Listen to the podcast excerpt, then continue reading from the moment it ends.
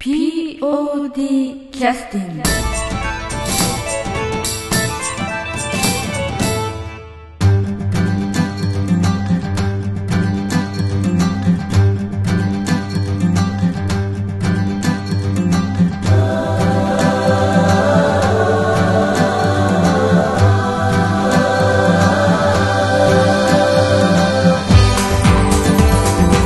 劇団 POD ポッドキャスティングです。この番組は富山県を拠点としたアマチュア劇団である劇団 POD のポッドキャストです劇団員や関係者ミュージシャンやアーティスト他の劇団の皆さんにご出演いただきましてオリジナル制作の劇中音楽を交えていろんなお話をしている番組ですはい、あの劇団 POD のポッドキャスティングを始めさせていただきます。えー本日来てくださっているのは、えー3月の公演の、えークロノスというお芝居に客演として来てくださっております劇団チパンダの、えー小島さんはいそうですはい、よろしくお願いいたします。よろしくお願いします。と今日はあのえっと忘年会ということで、はい、そうです。はい。はい、あの夜遅くまでご参加いただきましてとんでもないです。ありがとうございます。あのまずあの小島さんど、えっと、劇団チパンダの方の所属の劇団でいらっしゃるということで、はいあのなんかチパンダさんのなんかご紹介とか何かあどんな感じの？スパンダの紹介むず、え。難しいんですけれども、はいはい。一応基本、まあ、あの中聡というはい。演出兼脚本家がおりまして、はい。は中の作品をやって、はい。い、つもやっています。はい。多分なんでしょう。悲劇うん悲劇？悲劇なのかな？わかんないですけど。変な説明すると怒られますそうです変な説明すると怒られるので もう見ていただくのが一番なんですけどそうね。うまく口では説明ができないようなお芝居をやっています。はい、はい。非常にいい説明で。ありがとうございます。あのまあちょっとあの以前に劇団 POD の旗揚げのはい。公演、あのよ今49回公演がクロノスなんですけど、えーっとまあ旗揚げの第1回公演の時に、えー中津聡さんが、はい。あの高校生の時にはい。お手伝いに来てくださってまして、あはい。えー想像できます？高校生の中津さん。いやもう全然想像できないですけど。今はあのタコ入道みたいな。そうですね。うんそうですね。ね。髪もなくはいはいひげを蓄えてそうですね。最近歯も抜けて。あそうなんですね 前は折れたのかないなんか歯がなくてっていうはいはい、いや夜年並みでね、はい。はいはい、ただあのえっとまあまあこれは中聡さんに、はい。あのえっと代表という形ではなくて何という役職なんですか？主催になるん主催本人は団長って言っあ団てます。長ですね、はい。はいはいはい劇団の団長さんで。その中さんに直接ちょっとあのまたインタビューをさせていただいて、あはい詳しくお聞きしたいと思うんですけあど、はいあの中さんは、えーっとその後まあ高校卒業されて、まあ高校の時から変な人だったんですけど、はい、えー聞いてます、非常にえーはい。非常に変な方で、まあまあ、私の、まあ、年下の高校生だったので、はいただあのアンタッチャブルみたいなねこう、はい。触れてはいけない人たちみたいな。そうそうですね。まあ、その。周りの友達もなんかそんな形形でうん。非常に特殊な雰囲気を漂わせてた人たちでで、まあ、その後大学行かれておそらく大学だとね自由になるのでうん。高校以上にね、はい。さらにその変変変なさにこう 見分けがかかったのかどうかは分かりませんけども、まあ、その後もちょっとあのホームページのリンクとかはい。貼らせていただいたりしててその当時のねはい。あのホームページのリンク貼らせていただいたりしてちょっと交流は少しはしてたんですけど、直接会って話とかはほとんど、まあ、高校時代以来はしてないので,、でまあ、富山戻ってきてらっしゃることは存じてましたけども、あのまあえーその三つ野の魂は100までじゃないですけども、えー。そのままずっとね大人になってらっしゃるので。そうですね。変わってないんじゃないかなっていう。ただ今一見その小島さんとね今会話させていただくと非常にこう、なんというかあの極めて常識的な雰囲気の方 なのでなぜ劇団チパンダという血迷った 劇団に入団される経緯になったのかなっていうのはちょっと。ね。最初えもともとは、えあの短編映画を撮るっていう集まりがあったんです。でそこに中がええ。中心になっていて、えでツイッターとかええ。いろんなんか知り昔からの知り合いだとかっていう方々が集まって、ええ。で一本短編映画をはいはい撮ったんですね、でその時に脚本と演出をなんかやってま,、はいはい。なんかやってまして、はいはいは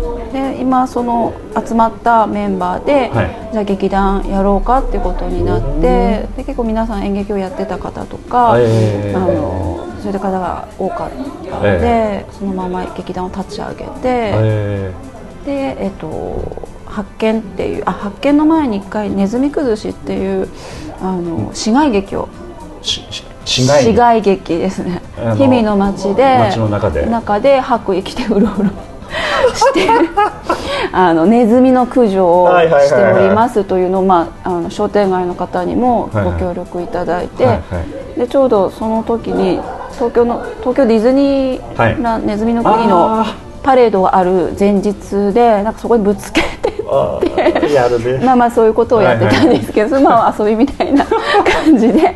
えでそれが旗揚げですか？でその次に一ええ応トライアル公演ってことで、えっとそれはもうイントロみたいな？そんな感じですね。うん。最初それをやってその後にあの氷見の,、はい。その今トト座になる前の、はい。前海鮮館だったところがはいはいはいはいはい。廃墟になってる時があったんですよ。おートト座に生まれ変わる前の一瞬のそはい。の廃墟のところをお借りして、えっと、発見っていう舞台をうん。そこでやりました。本当は発見というのはどんな時間ですか？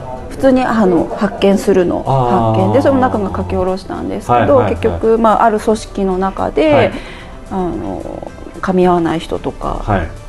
うまくいいかない人間関係のこうこうはい。工作していくようなはい。ところで一人何かを企んでる人がいて、はい。っていうようなお話だったんですけどでもうまあほぼ300、えー、と270度か。客席はいっていうはい。形で、その場にあるなんか上からパイプがぶら下がってたりとか、そういう状態の中でいわゆる廃墟ですからね。そうですね本当に。そういう要するにところ。解体をして、うん。あのゴミをあらかた出したみたいなそんな感じ天井を落としたままみたいな。ガランドというか、はいはいはい。そういった中で、えっと、お芝居をしましてでそこから本格的にいろいろ動き始めているんですけど。それは何年前ぐらい？えっとそれが多分6年お結構経りますね前ですかね、まあそもそもの疑問なんですけど、はい。まずあの映画撮るとはい。いう時はどうして何か関わることになったんですか、何だったかな。なんかもともとなんかと偶然ツイッターかなんかで 出会って。ただ確かツイッターのはい。アカウントの写真っていうのは、あの海坊主そのものの主。そのものですよね。でたまたま私がお仕事をちょうどやす辞めてた時期はいはいはいはいに誰かこうパソコンなんかエクセルとかできる人いませんかっていうのがあって、あなんか困ってらっしゃるのかなと思ってちょうどちょっと近い、あそはいの頃富山市の方で仕事を、はいはいはい。あのしてたもんですから、はいはいあのその場所に近かったんで、はい。なんかちょっとあお手伝いしましょうかみたいな感じ中さんのまあ仕事場も富山。あの前はそう富山の方でやってたので今は。氷見の方ではいはいはいはいやってますけど、でその時にちょっとお困りですかってで私も時間があったんで、困ってらっしゃるならちょっとお手伝いしましょうかっていうのがきっかけでそこでまあいろんな人にお会いすることなんかシェアオフィスみたいなところだったんですけどいろんな方がいらっしゃってでそこでお仕事一回してそれで知ってたんですけどでそしたらあ昔演劇やっててなんて話も仕事は普通にしてらっしゃる感じなんですか。中で中さんははい、何をやってるかよくわからないですけど 一応何かをあのお仕事をあのウェブウェブ関係というかをやってらやっています。なるほど。はそそういう意味ではあの、なんていうかそのえーっとまあその時点では変な感じはしなかったと。い、そうですね。その時は変な感じではした。先ほどその氷見の方でプレプレのイベントというか、は街の中で白衣着て、はい。ネズミの駆除みたいな、はいはい。まあねあの某 D 社のあのネネズミを駆除するのかよくわかりませんけど なんかそういうアナーキーな感じの活動っていうのは、まあ、その時点では垣間見れたわけですよね。そうですね。それ自体でなんか親っていう感じはなかったですか？そのいわゆるそのあそうそあるいは映画のその撮影も、はい。へやっぱりその脚本自体は中君の脚そうです本なのでね。独特のもええのはありますよね。その時は本当に日常的なうんうんうん。感じですよね、うん本当うんうんうん。に日常にあるような、なんだろう時間が流れていて、うんうん。そこにちょっとドラマの要素が入ってるっていうようなうんうん。感じだったんですけど、そうですね。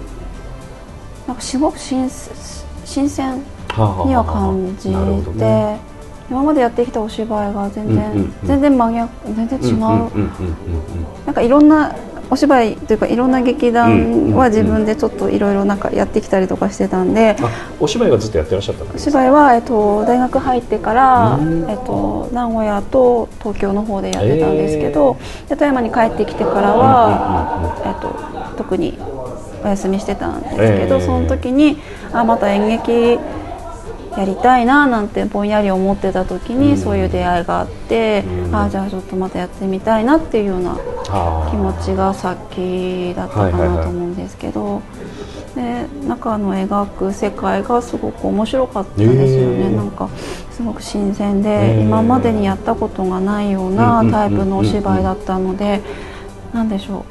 好奇心とかはチャレチャレンジ精神っていうもそこまではないんですけど、はいはい。単なる自分の興味いはいがはい。あったというか、は目の前に青色のなんか果物があったと。なんかそんなこ感じですね。れはちょっと毒っぽいんだけどけ食べてみよう。ど食べてみないとわかんないよねっていうので毒で々しさは分かったと、なんとなく、え。そうですね毒なのか何なのか。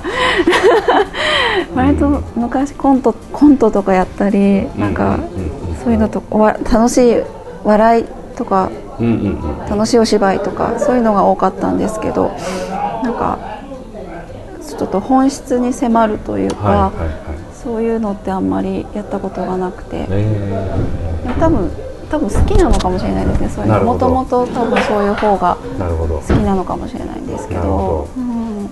まあ実際あのあのなんて言いますかそのチパンダさんの公演が始まって、はい。あのまあ私もまあ実はあの見に行けてなくて申し訳なかったんですけど、見に行った方のお話とかをお聞きしたりとか、はい。まあツイッターとか感想とかねい。ろいろ見ることもあるんですけど、はい。なんだこれはと。その今までなかったところからポツンと出てきたような劇団に見えるので、うん。そうですね。だからおそらくね、うん。あのその富山の劇団演劇知ってる人からすると、なななあどういうルーツでどんな風に出来上がってきたのかなっていうのはすごくやっぱ興味があるわけ。なるほどまあ私とかあの代表のね、東とかは、はい。高校の時代の人が はい。彼を知ってるので、はい。なんとなくああそのまま育ってきたって感じがするんですけどそ,、んな全然わからない方は、うん。なんで富山でこんな富山のこんなところでこんな人がいるのかなみたいな。うん。でそこで携わってらっしゃる方っていうのはうん。こういうふうに普通に会話できる人なの？みたいな。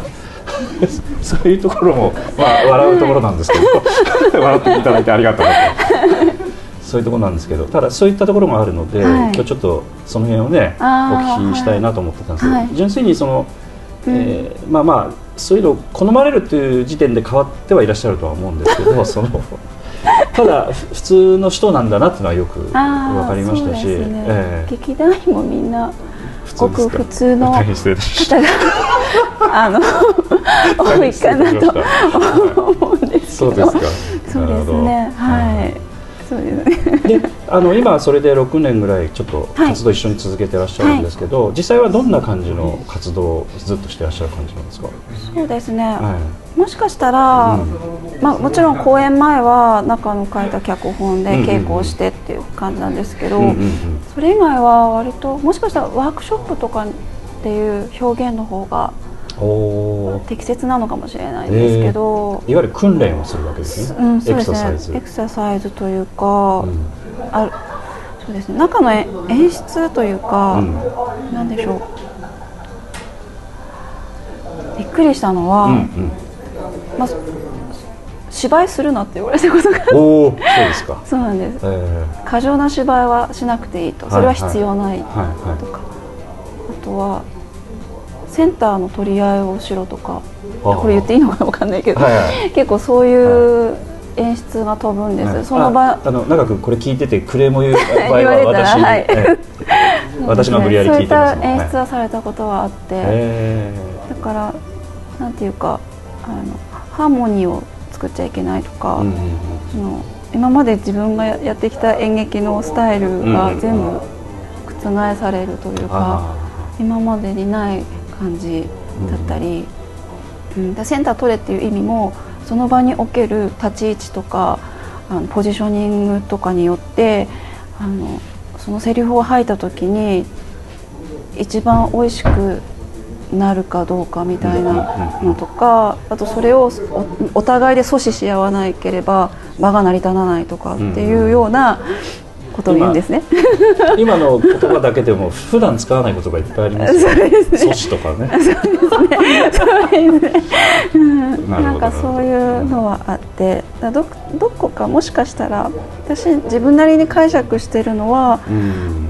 あのなんだろう。音楽的な作り方をしてるのかもしれないなっていうのは感じます。あ音楽に例えて例えると腑に落ちたことがあって。なるほどなるほどなんかセッションとうんいうか、うん。あのそういうような作り方をしているような感じはあります。ということはまあ、うん。それに乗っかると例えばプレイヤーとして、はい。あの演奏する中で、はい。まあ当然その同じ楽器を扱うか扱わないかは別としても、そのこう一緒にこう演奏する中で、はい。お互いの音を聞きながら、はいこう前に出たり弾いたりとかっていうようなこととかを意識的か無意識か分かりませんけどそうね。まあ、そういったことを非常に求められたりするようなワークショップだね、ったりとか。そうですね、そういうのとか、あと実際の稽古でも、うんうんうんそういうこともありますね。だからなんとなく自分が役者っていうよりはうんうん。自分が一つの楽器っていう、なんか自分っていう楽器があってそこから例えば中の書くセリフとかをうん自分の体が楽器だからそこに声を発して音を出しているっていうような感覚というかだから多分なんだろうし指揮者の中なんでしょうね、はい。きっと、はい。なんとなくそういうイメージは自分の中でははい。持っていて、それを自分の中ではなんかこうかなって思った時にすごく腑に落ちたのでそういう感覚でもしかしたら今やってるのかもしれないんですけど。あのなんとなくお話をお聞きすると、はい。その役者さんの自己実現とか、はい。なんかそんなことはちょっと置いといてくださいと、うんどちらかというと、全体のハーモニーとか、あのコンダクターの意思に合わせてこう、そうですね。あのうん。なんて言いますか、こう役割を果たしてくださいと。ね、はいはい実際同時にセリフを喋ることもありますし、わわざと、うんとかもありますし結局見てる人が何でしょうどこをどうかいつまんで、こううん捉えていくかっていうところに任せているというか、あえてちょっと面白さをそうそういう意味での面白さをお客様に投げて、そうですねでそれをどう受け取るかはお客様次第というところがあって、だからその人それぞれ何でしょう。大笑いしてる人もいいれば泣いてる人もいるし、それがその反応を見るのがすごく、うん。うんもちろんポカンとしてる方もたくさんいらっしゃるんですけど、うんでもその反応を見て見たりするのもすごく面白くて。あの、うん、なるほどね。あの今劇団として携わっていらっしゃる方はやっぱそういうことに関してその、なんていうか共共感までいくのかどうかわかりませんけれども、面白みを感じてそうですね。あの行こうと。たお客様として例えばね、うんあのお知り合いの方に例えば見に来てねって言って、はい。チケットをお渡しし、うん。あのあの紹介してそういうはいはい。形で来ていただく方についても、まあ、はっきり言ってっと面白かったかな？みたいな反応の方もかなりいらっしゃると思うんで。賛否両論はあると思います、あのやっぱりこうテレビでバーッとこう映ってる、そのいわゆるそのなんか見た見た人がはい。こう笑ったり泣いたり楽しんで、うん。なんかというようなことを意図的に演出したようなものじゃないものをやってらっしゃるわそうですから。今はそうですね、はいはいはい。だからなんでしょう、うん、賛否両論もあると思いますし、うんうんそうですね。そういうものに携わる方のお気持ちっていうのがどんな感じかなという感じですよね。うんそうですね、うん。でもすごく面白いかなとは思います、中の書く作品って難しいですよ。一言で言うとやっぱ難しいりと思いますよ。だって難しいです。あの高校の時から難しいこと言ってましたから やっぱりうんうん。セリフも普段自分が使わないような言葉だったり。それ変えちゃいけないでしょ？だからね。変えないですね、うん。うん難しいですけどでもまあそれをどんどん自分の中で咀嚼していくってうんいう過程がすごく面白かったりもするんですけどいセリフも、うん、長かったり多かったりっていうので 毎回本当吐くような思いをして はいるんですけれども。でも何でしょうか。うんでもあのなんか協力されるされたいというツイッターのところから、はい。なんかよくわからないですけどなんかこう感じるところがあったのかなっていう感じが今振り返るとそうですね。感じるところありますよね。なんか多分本当に興味が、本当先ほどの例えじゃないですけど、青いリンゴが 独真っ青のリンゴが目の前にあってこれは一体何なんだろうみたいなところはあったのかもしれないんですけど。うん。ちょっと私あのプライベートなことをねお聞きしてい。いいかどうかわかんないですけど、まあご家族の方とかあはい。あのまあなんか見に行きたいと思われる方もおそらくいらっしゃると思うんですよね。あそういうお芝居をしてる人たちっていうのは理解していただけるもんですか周りの方々。かな。うん。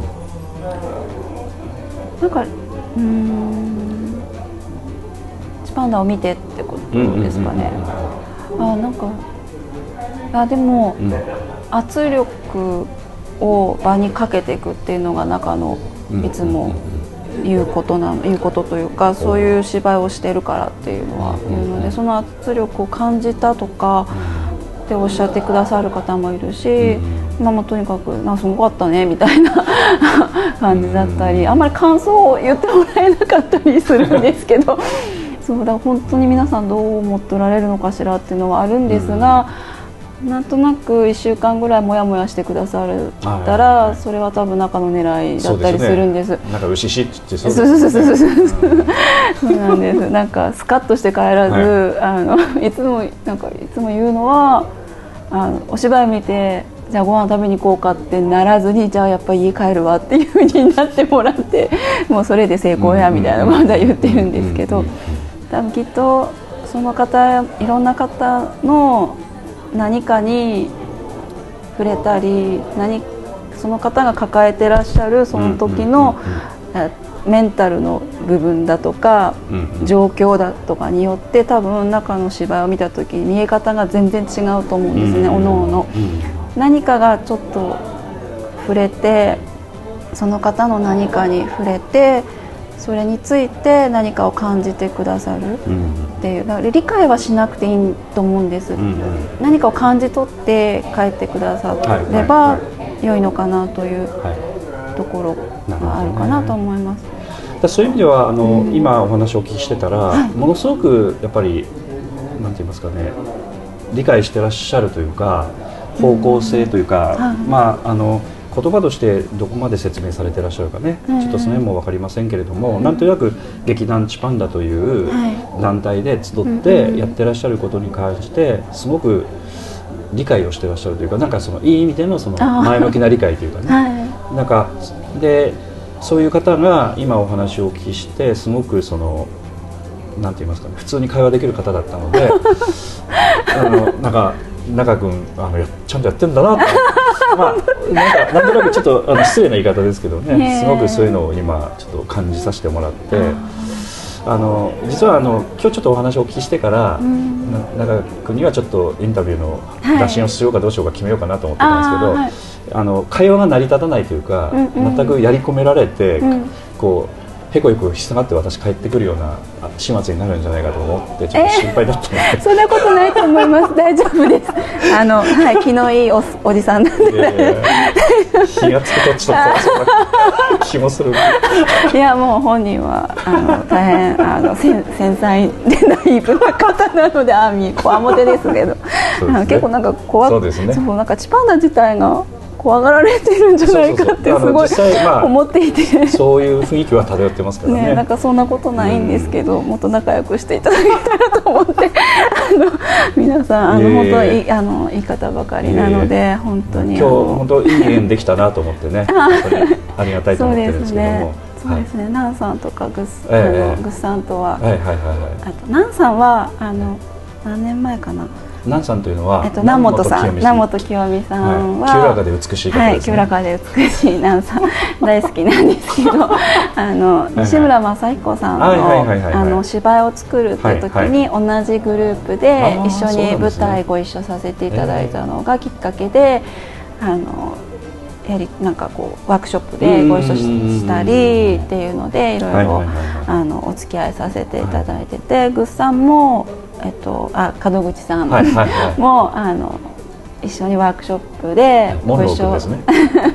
あの、はい。ご一緒させてもらったりとかしてい。て、で今回こういったふうにお声掛あーいえいえいえ。けいただいて大変ありがたいなと思ってまして、まあ、ただあの今お芝居ね劇団 POD やらせていただいてるのはどちらかというと大衆が喜んでくださるようはない。お芝居みたいな感じなので、おそらくあの劇団 POD の初めの頃はちょっとあの、少しアナーキー的な、そういったお芝居をやろうという人も中に混ざってたので、はい。なんとなくあのうん。そのあのこう中君もはい。お手伝いしようかなという気になってたんじゃないかなと思いますけれども、あーなるほど。ただ今はどちらかというとうん。あのどちらかというと大衆べったりの、はい。こうそういう感じで言ってますので、うん。そういったお芝居というのは、まあ、大学の時とかも少しやってらっしゃったりとそうですねはい。かするのでまあ、そういう意味ではそんなにも違和感なくみたいな。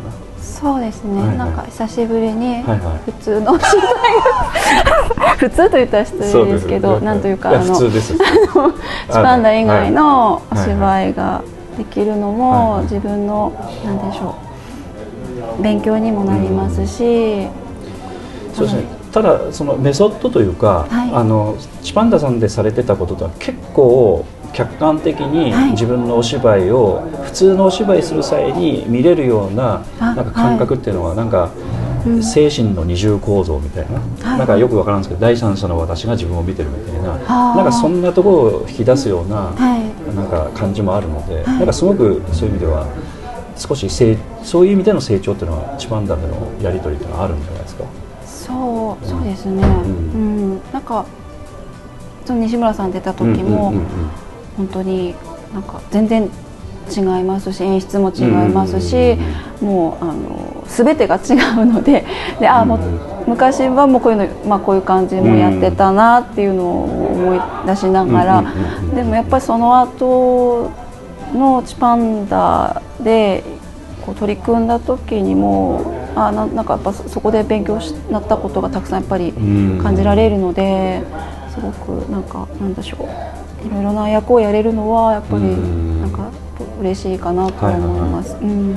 実際はまああのそういったあの POD みたいなところの客演っていうのは、あのチパンダさんに入団されてからっていうのは、はい、え初めてあ今回初めてです。あそうなんですはいね、あチパンダさんこれからおそらくあのあチパンダさんも普通の人いるんだみたいな イメージがお嬢さんの役で広まると、結構ねなんかそういう交流が増えるようなあーそうですね、えー気がするので。でもまあいろん最近なんかいろんな方と、うん。あの富山のいろんな劇団の方とお会いする機会とか、うんお話しする機会が増えあて、なんかそれはすごく私自身はとても嬉しいことだと思っていて、あのなんでしょう。やっぱり富山で演劇をやっていてなんかもっと演劇がもっと盛んになるといいなとか、なんかそういう思いもやっぱりあるので、はい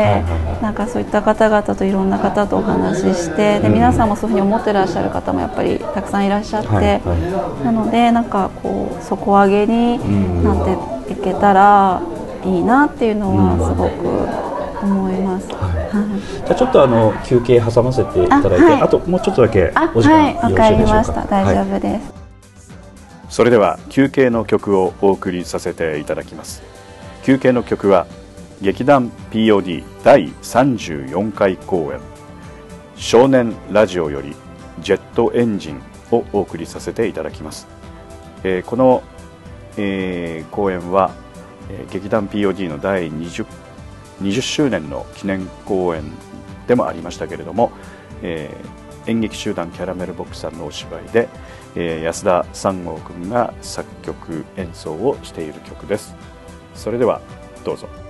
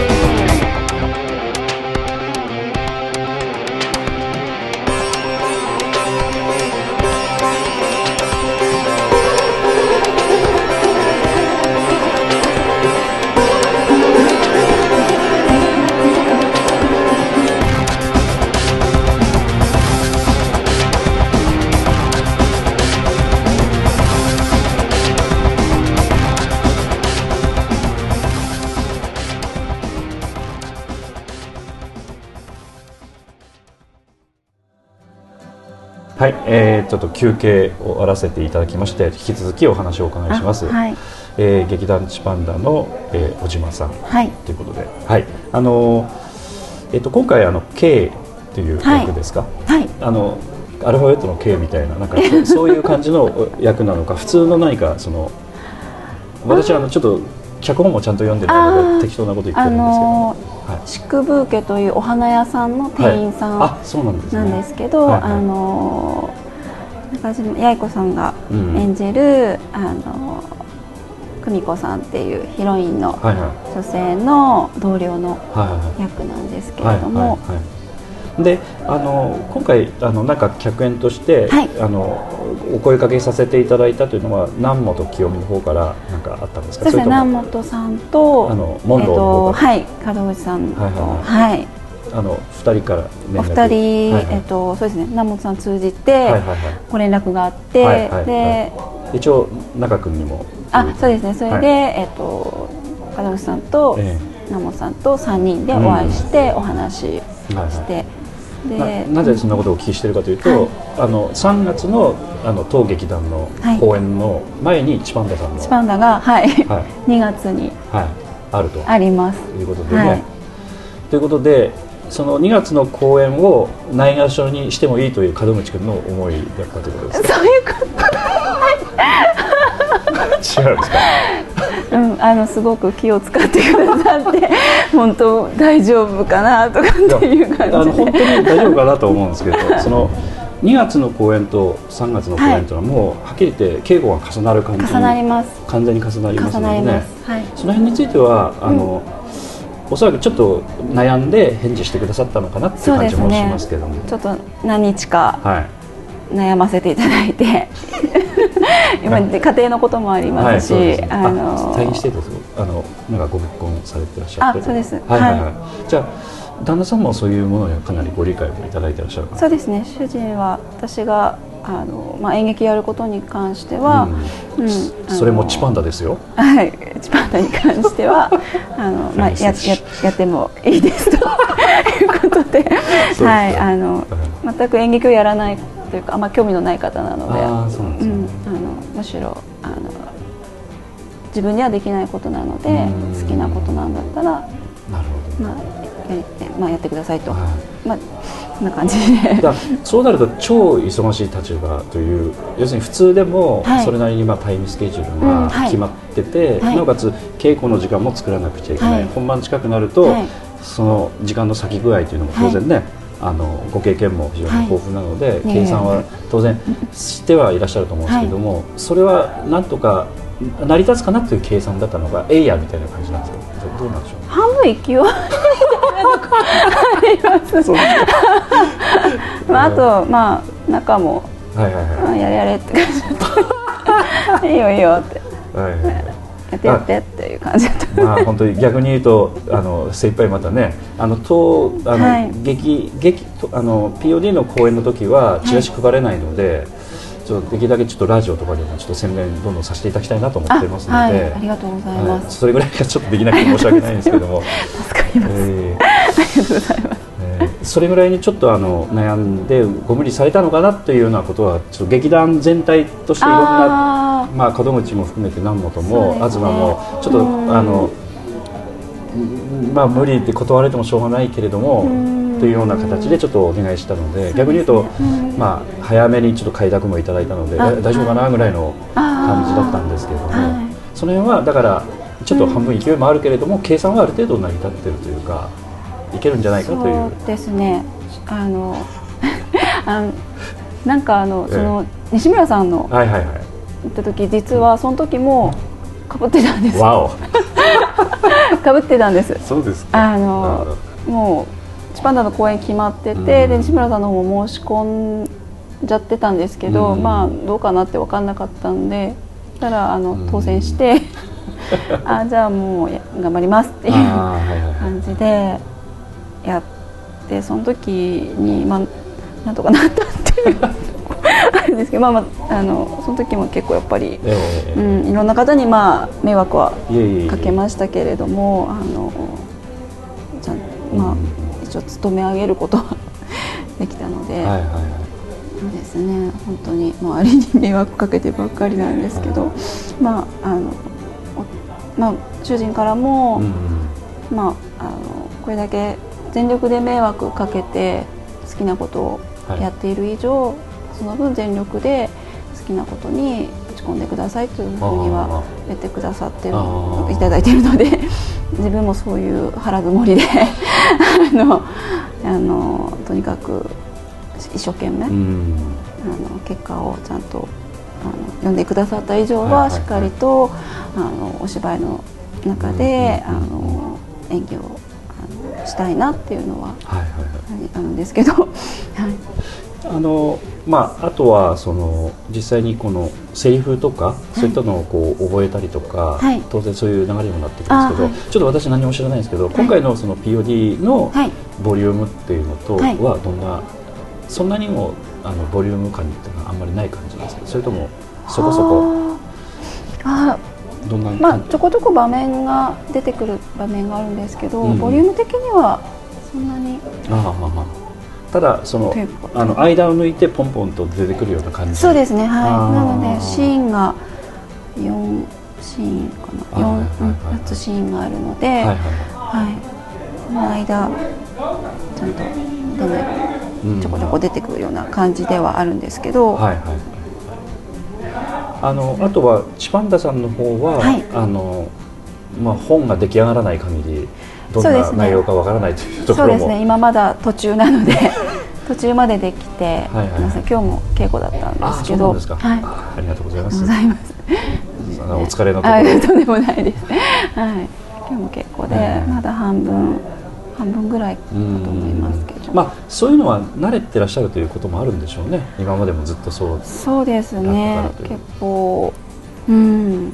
そうですね。前前回のお芝居が、うんうん、えいつだっけ？7月9月か、うん。うん、7月にやった時は多分2週間ぐらい前にやっと全部できたえ。ー 感じだったかなと思いますけど、ね。はい。まあ、あの当然それまで出来上がってるものを稽古してはきてらっしゃるんでしょうけど稽古はしてもます。ただしなんとなく想像つくのが途中で何か変わったりとかそういうのもああそうですね。積み上がってこうできていくっていうんじゃないところもあるんじゃないかと思うので。もうたうんでも基本大幅な変更はあんまりうんないかなと思います、うん、そっかそっか。そういう意味では何て言いますか。こう悩みながら書いてるというよりは、うん。単純に時間が、そうですね、ええななんとなく多分、ええ。中の頭の中にできているものがあって、それをかき集めてっていうところはありますね役役もギリギリまで決まんない時もありますしおそうですか。それまでずっとじゃんけん そう言っていいのかどうか。ちょっとわかりませんけど。じゃんけんでやってたりとかするんですけど 今日今日やっとこれなんとなくこれかなっていうのは決まったかなっていうところはね。次の2月に関しては、うん。そういうようなあの中であの、まあ、前回も西村雅彦さんのワークショップはい。プラス演、あの発表会みたいな、そうですね。ねはい。ものも出てそれも並行してやっていらっしゃったということですよね。はい。はい。あとちょっとあのもうちょっとあの個人的なお話を聞いて申し訳ないですけども、大学とかでお芝居を始められたきっかけっていうのは何だったんですか、えっとはい。もう少し遡るんですけどはいえっと小学校はい、ええらい遡ります5年5年生の時小学校五年生。の時に、あのまあ、クラスではい。劇をやりますと、ははは。先生が、各クラスはい。劇をやります、はい。でそれをなんか一つの劇になりますええっていうのええであったんですけどでそれまで自分はあんまり前に出たくない人だったので、えそれまで。それまでは、あの全然なんかあんまりなんかこう前に出たくないので、はいはい。あの自分から手を挙げて役をこれやりたいですとかっていうタイプじゃなかったんですけど、なぜかあの 先生が、はい。この役主役かな主役の役おをやりなさい。っ先生何を見てたんて言われて。あそうですか。へえ。だからびっくりしてで周りのそのお友達とかがはいはいはい。あ私あの役やりたい」とか、はあはい。なんかあのその主役の役を、はい。女神の役だったんですけど、はいはい。女神の役やりたいとかなんか結構その可愛い子が言う言うてるんですけど、うわーと思って まあ1週間ぐらい気まずく 過ごしなんかその子らとちょっと気まずくってなんかあなんで先生私にこんな役を与えやがってと思ってたんですけど。で、まあ、いざ、まあやれと言われた以上はちゃんと責任持ってやんなきゃと思って女で神女神というのはどんな役なんですか？やっぱりこう前に出る感じの女神じ女神のなんか女神の役だったんですけど なんか火の誕生とかっていうなんかその火がなぜ誕生したかみたいなお芝居だったんですけど。そしたらこう。それでなんか火の女神かわからないですけどなんか確かそんなような役をなんかさせられたんですねすごい。なんか乾いた木と木をこすり合わせて火を起こすところに女神が出てくる。なんかどう。だったかなんか昔のことで曖昧なんですけどまあでもなんか、まあまあなんとなく感じるのは前にこうガンガン出るタイプの人が女神やるよりも少しおしとやかな感じ。おしとやかでもないんですけどなんか多分あまりにもやる気がなさそうだったから先生がこう言ったんだと思うんですけど本当まあに、晴天の霹靂だったわけですね。そうです。びっくりしてでただやってみたら、うん。面白かったんですよね単純に。へあ演演技をするとかっていうのは面白いなっていうのがきっかけでで中学校の時も劇をする機会があって、はいはい。でその時もなんか学内オーディションみたいなのが開催されて、はいはでちょっとやってみたかったので、はい学内のオーいその時ディションをはちょっと味しめてたということ？ちょっとその時は一回、ね。うん、面白かったんで、うんもう一回やりたいなと思ってやって、その時も役をいただくことができて、はい。はい。はいでその時も結構楽しくん。お芝居ができたんですね。じゃああの部活動でそんなことはやってなかったってことですか？中学そうね中学校部活がその演劇部がなかったのでで高校入ってやりたいバレーボールやってましはい。はい そう声声だけはでかく出してるみたいな。発声に伝わってますよね、はい、そうです。それででうまくないのずっと補欠だったんですけど。それで、まあ、高校入ってからやろうと思ってたんですけどなんか知らんけど友達と一緒にバレー部の見学行ったらそのまま入ることになりなんか、まあぬまあ、入った以上最後まで責任持ってやんなきゃなとか思って。であの3年間また高校でもバレー部をでじゃあ計6年間。計6年間バレー部で、まあ、大体補欠という、え あのポジションにいたんですけれども。あの、まあでもバレエやるっていうのは相当根性ありますよね、えー。結構厳しいですよね。厳しいですね、ええうん、結構厳しかったですけれどもあのバレー部を。ちなみに、えっと、富山のエリアです。はいえっと富山です。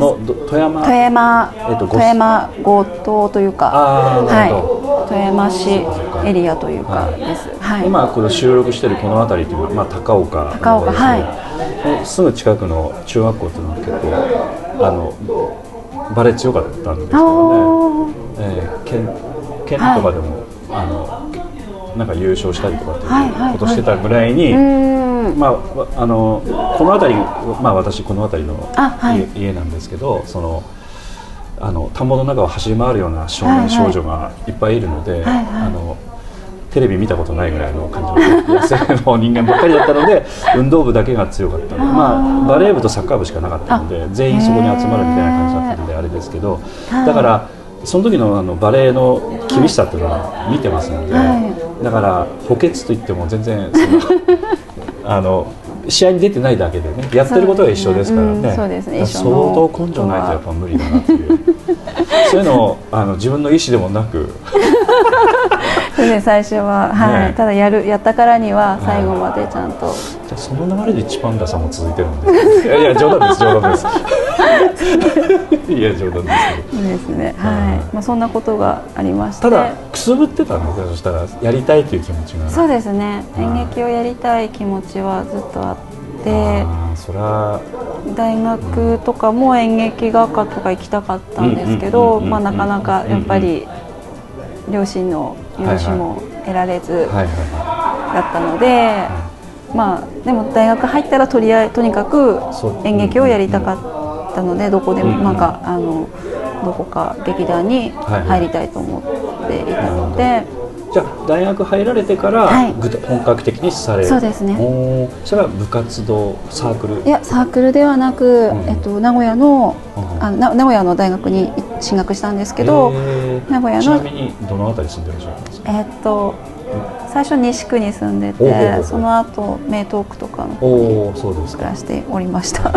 まあ水沢さんもなんかこの前まであの緑区に住んでたんですああそうなんですね、えへえ今私中村区に住んでるあ本当ですね、ええ中村君もあの昔名鉄百貨店でバイトしてましおおそうですか。もう超町じゃないですか。もう老舗のた、ね。老舗のははい。い、はい。やってました、今も今そもうツインタワーというかあれはもうできてた時期ですよはかねちょうどそうですね。卒業うんできてたちょうどそれぐらいなんですね。そうですね。なるほど。ねで名古屋でそういったあはい。のサークルに入られてそれは4年間されてたってことですか？えっと大学で。大学で、えっと、その社会人の劇団に入ってあそうなんですか。そうなんです。もうサークルとかじゃなくて社会人の劇団にポンと入って、えー今もやってらっしゃる劇団ですか？今はどうなんかなちょっと。うん。でそこをいくつか転々としてそうですか。なんか入った時になんかいろいろ分裂が あったりなんか時期が悪かったねなんて言われてあるある。えーとかって。ああそうなんだ。もう全然もう右も左もわからないような状態で入ってえー。あー大変な時期に入ったねポンポンみたいな感じで。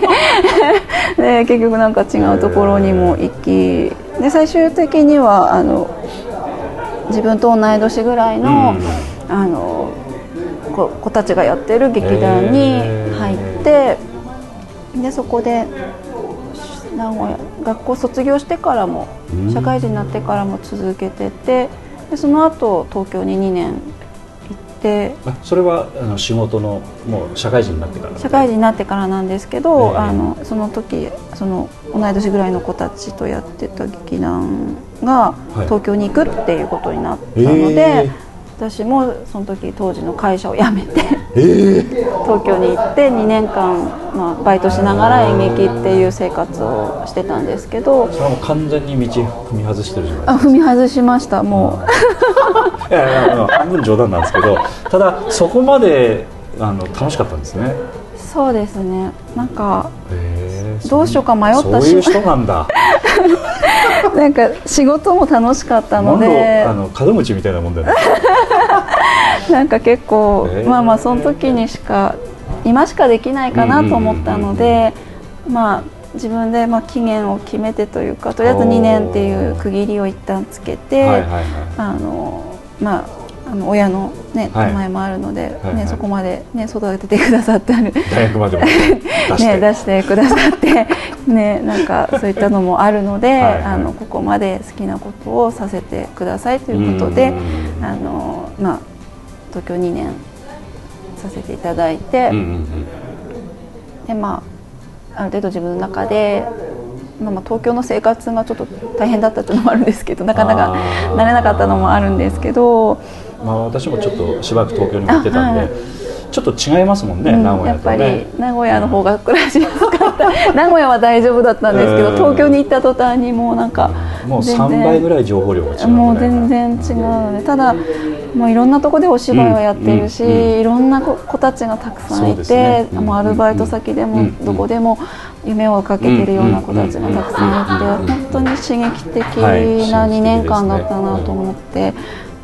まあ、それはもう完全にご自身なりには期限区切っていはい。行ってらっしゃったのか、行ってからまあそういうふうに期限区切られるのかちょっとわかりませんけど、うん。なんかそのピシッと何かそういう感じは今お話をお聞きしててはい。ピシッとしたこうなんていうか区切りをつけるという感覚はなんとなくわかありますね。あはい、はいそうですね。なんかそういったのが。あってでそれから富山にお戻りで富山に戻ってきて、はいはいはでそれからはしばらくはあの演劇から離れていたんですけどでまあそんなこんなで中西さ中に会いまして。はい。ちょっと火つけられてしまったと。そうですね。うん。ちょうどそうですね。どのぐらい空いてたかな。まああの演劇またやりたいななんていうのはやっぱりぼんやり思ってた時期にちょうど、まあ、タイミングというか、ちょうどそういった時期に、あの今のメンバーの方とお会いして、うん。で偶然私の高校の時の先輩だったり、へー。同じ高校の先輩だったりって方もいらっしゃって、なるほど、まあ、その時はバレー部なんであの全然まさかあなたそんなことをしてるでも学年かぶってたりとかするのへでー。で演劇部におられたかああそうなんだ。方だったりするので、うん、なんかそういう出会いもあったので。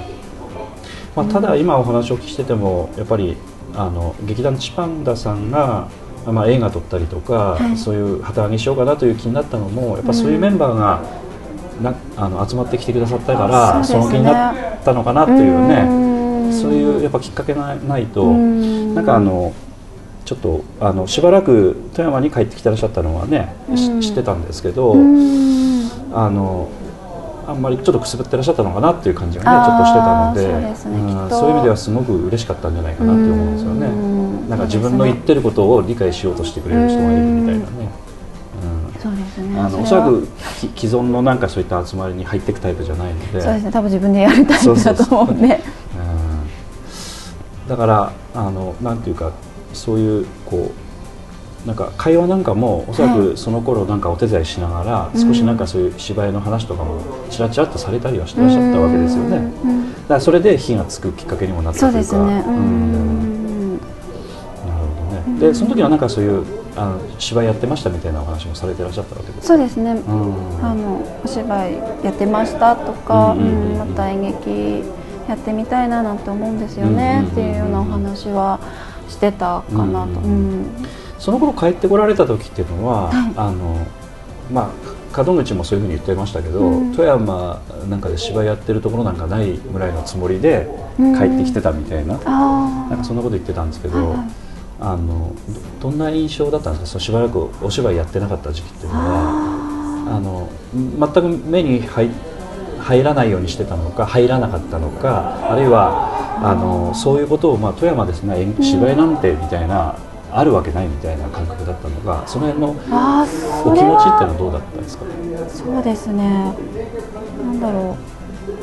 最初帰ってきた時は、見ないようにしてたところは関わりうんあんまり、またなんだろう。もう一回富山で、まあ、一から自分の生活をまたん。立て直していくというか、うん。作って一から作っていくっていうふうに決めていたので、まずそっちが優先かなと。まあ、富山弁でいうとしょたれるわけにいかんとそうですねちゃんとしっかり親からまたかまたしょたれるのかそうみたいなそうだからやっぱ好きなことを散々やらせ好き放題やらせていただいたので帰ってきたらちょっとうんちょっと自重するというかあの、まあ、ちゃんとあのなんていうかなきなことをまた始めたいと思った時にちゃんとできる環境を自分の中で整えておかなければというのもあったのでまずはそっちが先だなと思ってだからお仕事とかやっぱそういうところにまずあのちょっと集中さ集れて中しないといけないなと思ったので多分お芝居を見たりするとついついそっちにうん。ヒュルヒュルヒュルといっちゃうような感じがあったのであの なんですね。だからちょっと我慢してやらなきゃ要はやるべきことをきちんとうん。あの社会人としてやらないといけないなっていうのがあったので、うん。そうですね。あえて避けていたところはあったんですけど、まあ、でもやっぱあのお芝居は見見るのはいいかなとか思って。途中から。途中から少しずつ。ちょっとあのあの好きな劇団東京の劇団がね、ええ。来たりとか公演来たとか富山の地元の劇団さんのが、まあ、都合が合えばあちょっと見に行ってみようかなとかっていうので少しずつあの映画を見るような感覚で あのちょっと周りの様子を見ながら。見ながら そう見見見に行ったりとかして、うん、でもやっぱ見に行くとやっぱやりたく、んやっぱりなるのはもうしょうがないなとか思ってたん。ですけどただなかなかそれで踏み出せなかったっていうのはやっぱりあって、あー。その期間というのはあの、まあ、まず我慢してやった期間,、はい期間というのは何年ぐらいですか？何年だろう。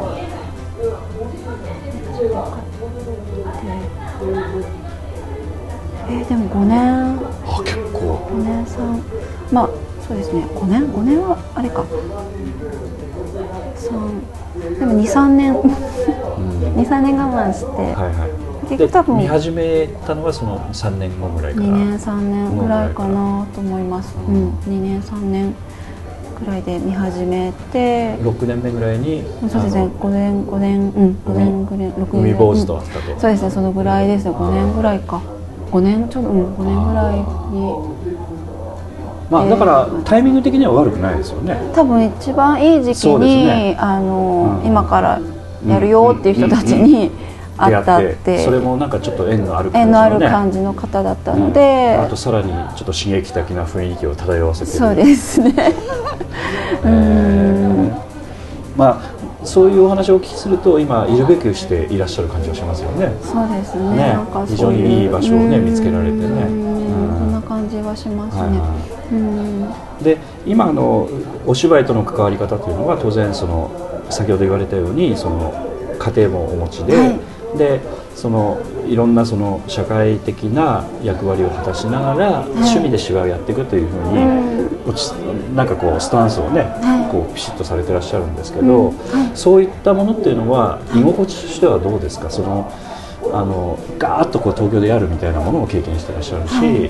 まあ、趣味としてやりますみたいな、あのただあのその辺今の POD ご覧になっていただいてもはい。お分かりの通りちょっと若くて、はい。あのその辺のバランスってのはよく分からずにやってるみたいな人もはいはい。はい当然いるので、うんうんまああのいろいろな考え方当然あると思うんですけど、なんか今の居心地っていうかその辺については、うんうんうん。あのなんかどうですかね？その若い人たちに、うん。なんかちょっと少しアドバイスとかもしあればなんかどうなんでしょうか？うん。どうでしょうかね、うん。まああの。ああの決して若くないと言ってるわけ いやもうもういいいい年なんでもう妙妙齢で妙齢でございます。そうですね、うまああでも、なんでしょう。わまあ好き勝手やってきたので 自分は。んそうそうそう。だからその辺ななんでしょう。ん。まああのいくまあ、今もそうですけどやっぱりいくつになっても全力で何かに打ち込めるっていうのは本当に幸せなことだと思うので、あのとにかく何事も演劇もですけど、うん。うん、若い方には本当全力でうん。なんでしょうきっとなんだろうい今も自分も迷いながらどこかぶつかりながら、そのやってたりするんですけど、うん。きっともっと若い方若い方って言っておかしいな。なんだろうまあこれからお芝居に関わっていく人とか、まあ、うん。もっともっとなんでしょうぶつかったりすることもたくさんあると思うし、うん。迷うこともあるしやめてやるって思うこともあると思うんですけど、なんかでも多分その中できっと自分のなんでしょう道というかなんかそういったのは多分見つけていくものだと思うので、とにかくただ全力でやるっていうのがやっぱ一番じゃないかなとは思うんですけどね。なんか。その全力でやるっていうその、うん。そのなんていうかその定義というか、うん。その辺もうちょっと詳しくお聞きしたいんですけどその全力か、ううん。んあの なぜかというと、うん。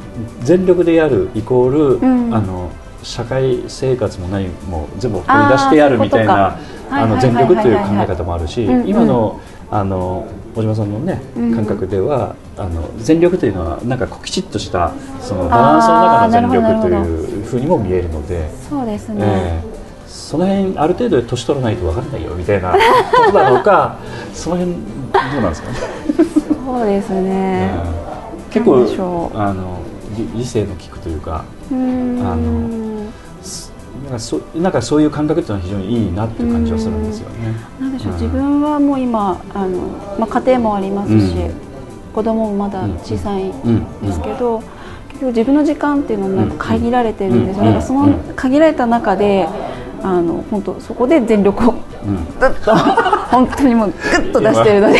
今今あのラジオラジオでは見えませんけど 目を見開いてグッと出してるので。あのやっぱその自分が若かった頃、はいは20代とかの頃って時間とかは本当に無限にあると思ってる。あるとうんうん思って、うん。いやまあ、もちろんおしお仕事をしてたりはありますけど、もう睡眠時間も削ってね、まあ、削ってでもあの自分一人のために使える時間っていうのが今よりも本当にはるかにたくさんあるのでその時間をどう使うかっていうのがやっぱ本人次第なのでなんかそこの部分にどれぐらいこう演劇を入れるのか、まあ、でも演劇だけやってても私はなんかダメかなと思うので あの、はいろんなやっぱり、はい。いろんなことは経験はいした方がなんかその良いのではないかと 思いますけれどもうん。私も学生時代とかあのアメリカに1ヶ月半旅行に行ったりとか。1ヶ月半？はい、友達と。それは行方不明になってもおかしくはない。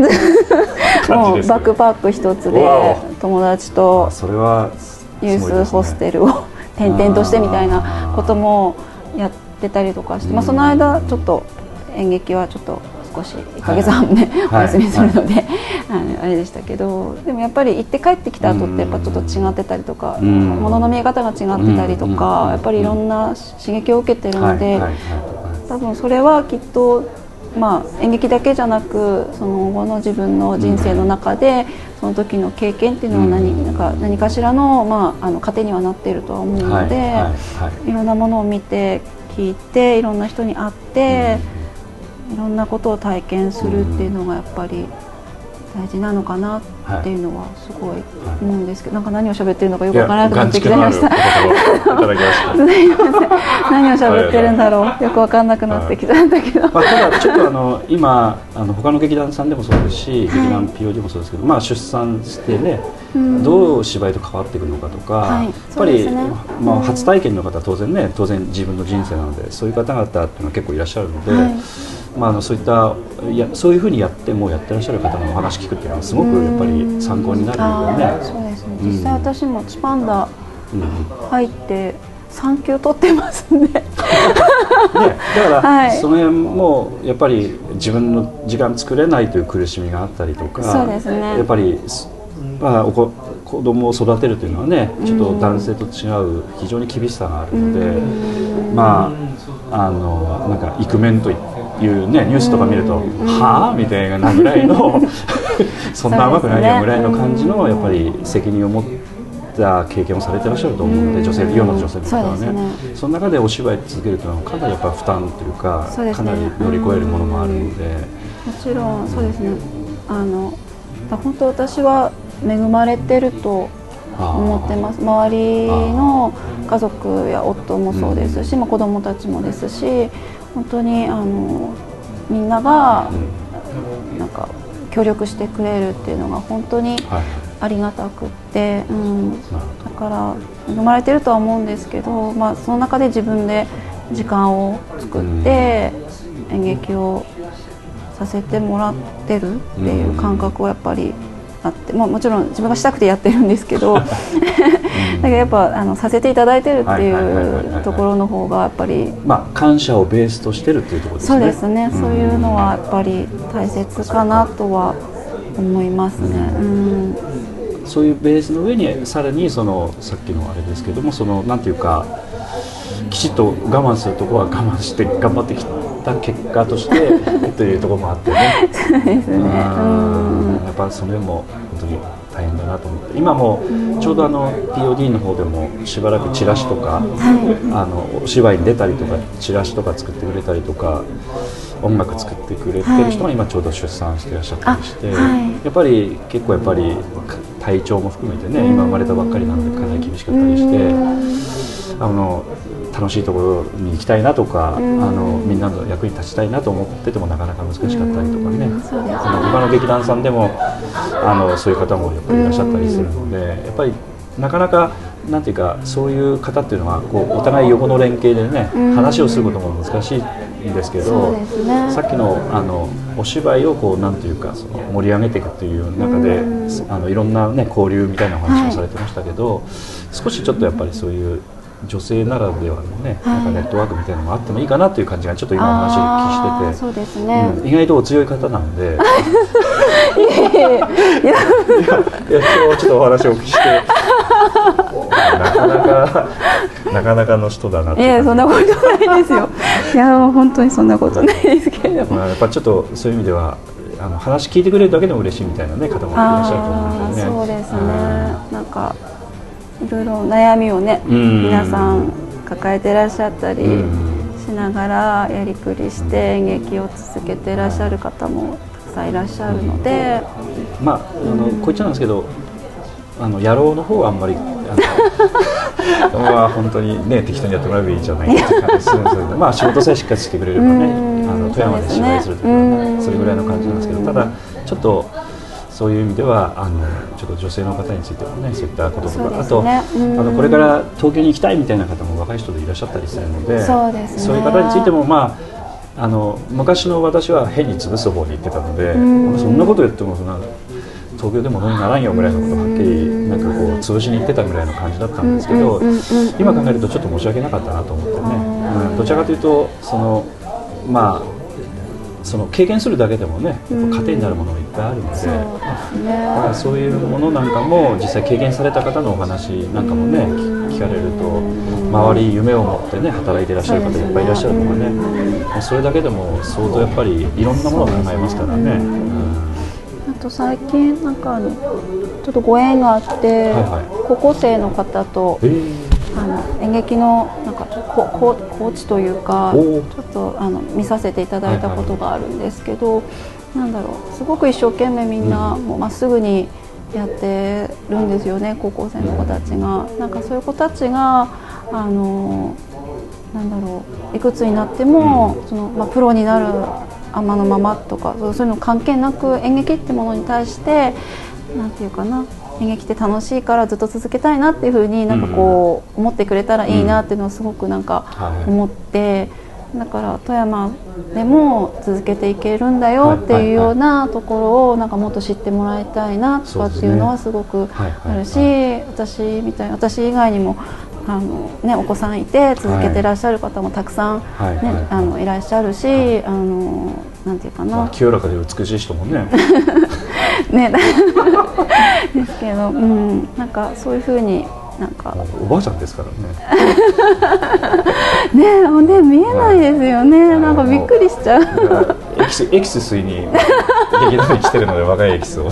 ねだからでも本当にもうな何さんとか本当にすごいなとか思うんでなんかそんなふうに今のね若い方とか、うん、まあ、自分の子供たちの世代の子たちが、うん、なんかなんだろう演劇に対してすごく、うん、なんだろうもっとこうなんていうのかな盛り上がってほしいなと。そうですね。うん、あのおっしゃるようにほらあの高校の先生の方がおっしゃってたんですけど、はい、そのいわゆるそのお芝居の関するちょっと簡単なメソッドみたいなのを教えたりはできると、そういった指導もできるし、はい、まあそれなりに自信もあるんだけど、うん、ただ社会人になった後のその演劇との関わり方については、レクチャーできないっていうふうにおっしゃってて、もう本当にお話になったことは大事で、やっぱりそういうレクチャーを受けてない人っていうのはまああのこいつなんですけどそのまま東京にあの殴り込みに行って撃沈されるとかですね。だからそれについても例えばあのこういうふうな形で、こういうふうなあの生活基盤が必要なのでこういうことを確保していった方がいいよとか、あの何年間とか区切ってやってとか、あのあるいはこうしてこうしてとかあるいは富山でその先ほど言われたように社会人として仕事しながら趣味としてやっていく方法もあるし、というか、あの出産してもやっていける方法というのがあるよとか、なんかそういう選択肢の広がりというかあのオプションをこういうふうにねこう提示できるっていうことというのはすごく今お話をお聞きしてて大事だなという感じがしてて、そうですね、なんかいろんななんか若い方のやっぱ可能性がたくさんあるので。なんだろういろんな道がなんかあるんだよってことをなんかもっとやっぱ知ってもらいたいし、演劇続けてね、くれたらいいなっていう、なんかふうなやっぱこの このぐらいの年になるとこう なんていうかこう下なんかこの若い方がこうどんどんどんどんこうなんていうのかな指導はできないですけどなんていうかこうお手伝いをなんか何かさせていただけたら、うん、なんか嬉しいなっていうのはすごく思うので。はいやすごくいいお話ですね。そのなんか先生から声かかったんですか？そうですね。ちょっとたまたまご縁があって、えー、ちょっと見てくれんけって言われて、えー、あのなら行くちゃ でちょっとあのうんでもまあ子供もいるしあのそんなに週1回とかでもいいからっていう感じで、えー、それはいい話ですね、見せていただいて、うん、でもやっぱすごく勉強になりました自分自身も。そうですか、うん、なんか、えー、そう。高校生のまず高校生とあの触れ合うことも ない日常生活でないので、うん、それも。清らかで美しい人みたいなこと言ってますないですしそうですね、うん、あとそのなんかまあ一応ご指導をしてくれと言われて、はいはい、したことがないのでもうもう手探りで、ね、でもなんかその言葉にすることで自分にも言ってるというか、うん、なんかそういうのも思ったりすごい勉強にはなりましたし、はい、うん。なんかでもすごいみんな一生懸命頑張ってるなと思うと、もう涙出てくる感じで、もうなんか。そうですね、うん、まあそのね我慢してバレエやってる人がいるかもしれない。バレー部に声かけにそうそう。ねなんか私みたいにねくすぶってた人いるかもいるかもしれないけど、うん、でもね、こう勇気を出してやってみようっていうのは、うん、きっとやりたくてもなんかできないなとか、躊躇してる子もいると思うんで。そうあのそういう意味ではお芝居っていうのはねやっぱ楽しいとかっていうのは、あのどうしてもその今テレビとか、そういった、まあ、ネットの動画とかっていうことにやっぱり、流れてってるので、目に見えるその生のお芝居っていうのはね見たことない学生さんも多いので。なんかそういう機会とかねなんかそうですね。増えるといいですよね、なんかすごい最近富山にもいっぱい東京のプロの劇団が来たりしてるのでなんかやっぱりぜひそういうなんていうか一流の方はいのあの舞台とかもどんどん見てはいい。ただきたいと思いますし自分もねまだまだ見たいなねって。ぜひ一番だ見ていただきたいです そこに持ってく。でやっぱあのなんかね普通冴えないねおっちゃんだなとかお姉さんだなと思ってる人がなんかこう普通にしてる道歩いてる人が急にお芝居するっていうのがそうですね。え衝撃だったりするんで面白いとね やっぱりそういうなんていうかアマチュア劇団のまた面白さみたいなそうのをね。ですね、うん。県内にもたくさん、うん。うんあの劇団ありますし、皆さん本当にあの素晴らしいお芝居やってらっしゃると思いますので、うんまあまあ POD の場合は一生懸命やってるかどうか微妙なところありますけど。も一生懸命なんかすごい、そうんまあ、最近一生懸命になってるのかもしれないですけど 我々は一生懸命やってなかったんですけどただあの、うん、そういうのもねぜひ見ていたうだきたいね、んなんか気軽に見にえ。行けるお芝居もはいはい。いっぱいあるので、はい。なんだろうやっぱなんかそういう土壌ができると、うん。なんかいいですよね。そうですね。なんか普通に映画本当映画に映画を見に行くような感覚であのじゃあ今日はこのお芝居見に行こうかなんていう感じでなんか放課後放課後とかうん仕事帰りにフラッと見に行けるような、そうですね。なんかそういうカルチャーというか、うん。あのうん、そういう風になんだろうなるといいなっていうのは思いますね。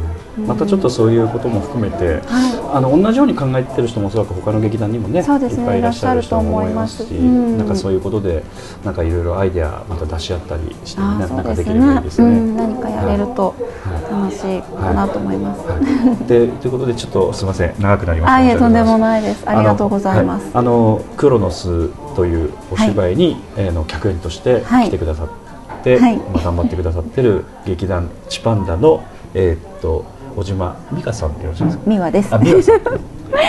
あ、すみません、大変失礼いたしました。え、あのということで、あの本日は長い間お時間いただきまして、ありがとうございます。ありがとうございますありがとうございます。はい。あの今後ともまた劇団 POD あをぜひよろしくお願いいたはい、ぜひします。あのチパンダもよろしくお願いします。2月の公演、はい2月えー先公演ですので、でまたあのちょっとあの公演のチラシとかあそういうものができましたら、はい。またお預かりできれば、あはいありがとうございます。宣伝などもさせていただきたいと思いますし、はいありがとうございます。はい。あの団長さんにもよろしくお伝えください。あはい、またありがとうございます。今日はありがとうございました。あはい、ありがとうございます。劇団 POD ポッドキャスティングでは皆様からのメールをお待ちしております。劇団 POD の芝居をご覧になった方はもちろん全くご覧になっていない方からでもメールをお待ちしています。メールをお送りいただいた方には劇団でオリジナルで作曲をしております。音楽 CD または音楽ファイルをプレゼントさせていただきます。メールアドレスは master.pod-world.com master.pod-world.com へ。直接メールをお送りいただくか劇団 POD のオフィシャルウェブサイトの送信フォームからお送りいただけます。Google などで劇団 POD と検索してください。劇団 POD のオフィシャルページのトップ画面のインターネットラジオのリンクを開いてください。そのポッドキャストのページに番組へのメールはこちらからとリンクが貼ってあります。そちらからお送りください。もちろん Apple の iTunes ストアのこの番組のページのレビュー欄からの感想もお待ちしています。またオフィシャルページのトップページに Twitter と Facebook のリンクも貼ってありますので Twitter のフォロー Facebook のいいねもお待ちしております。それでは次回まで。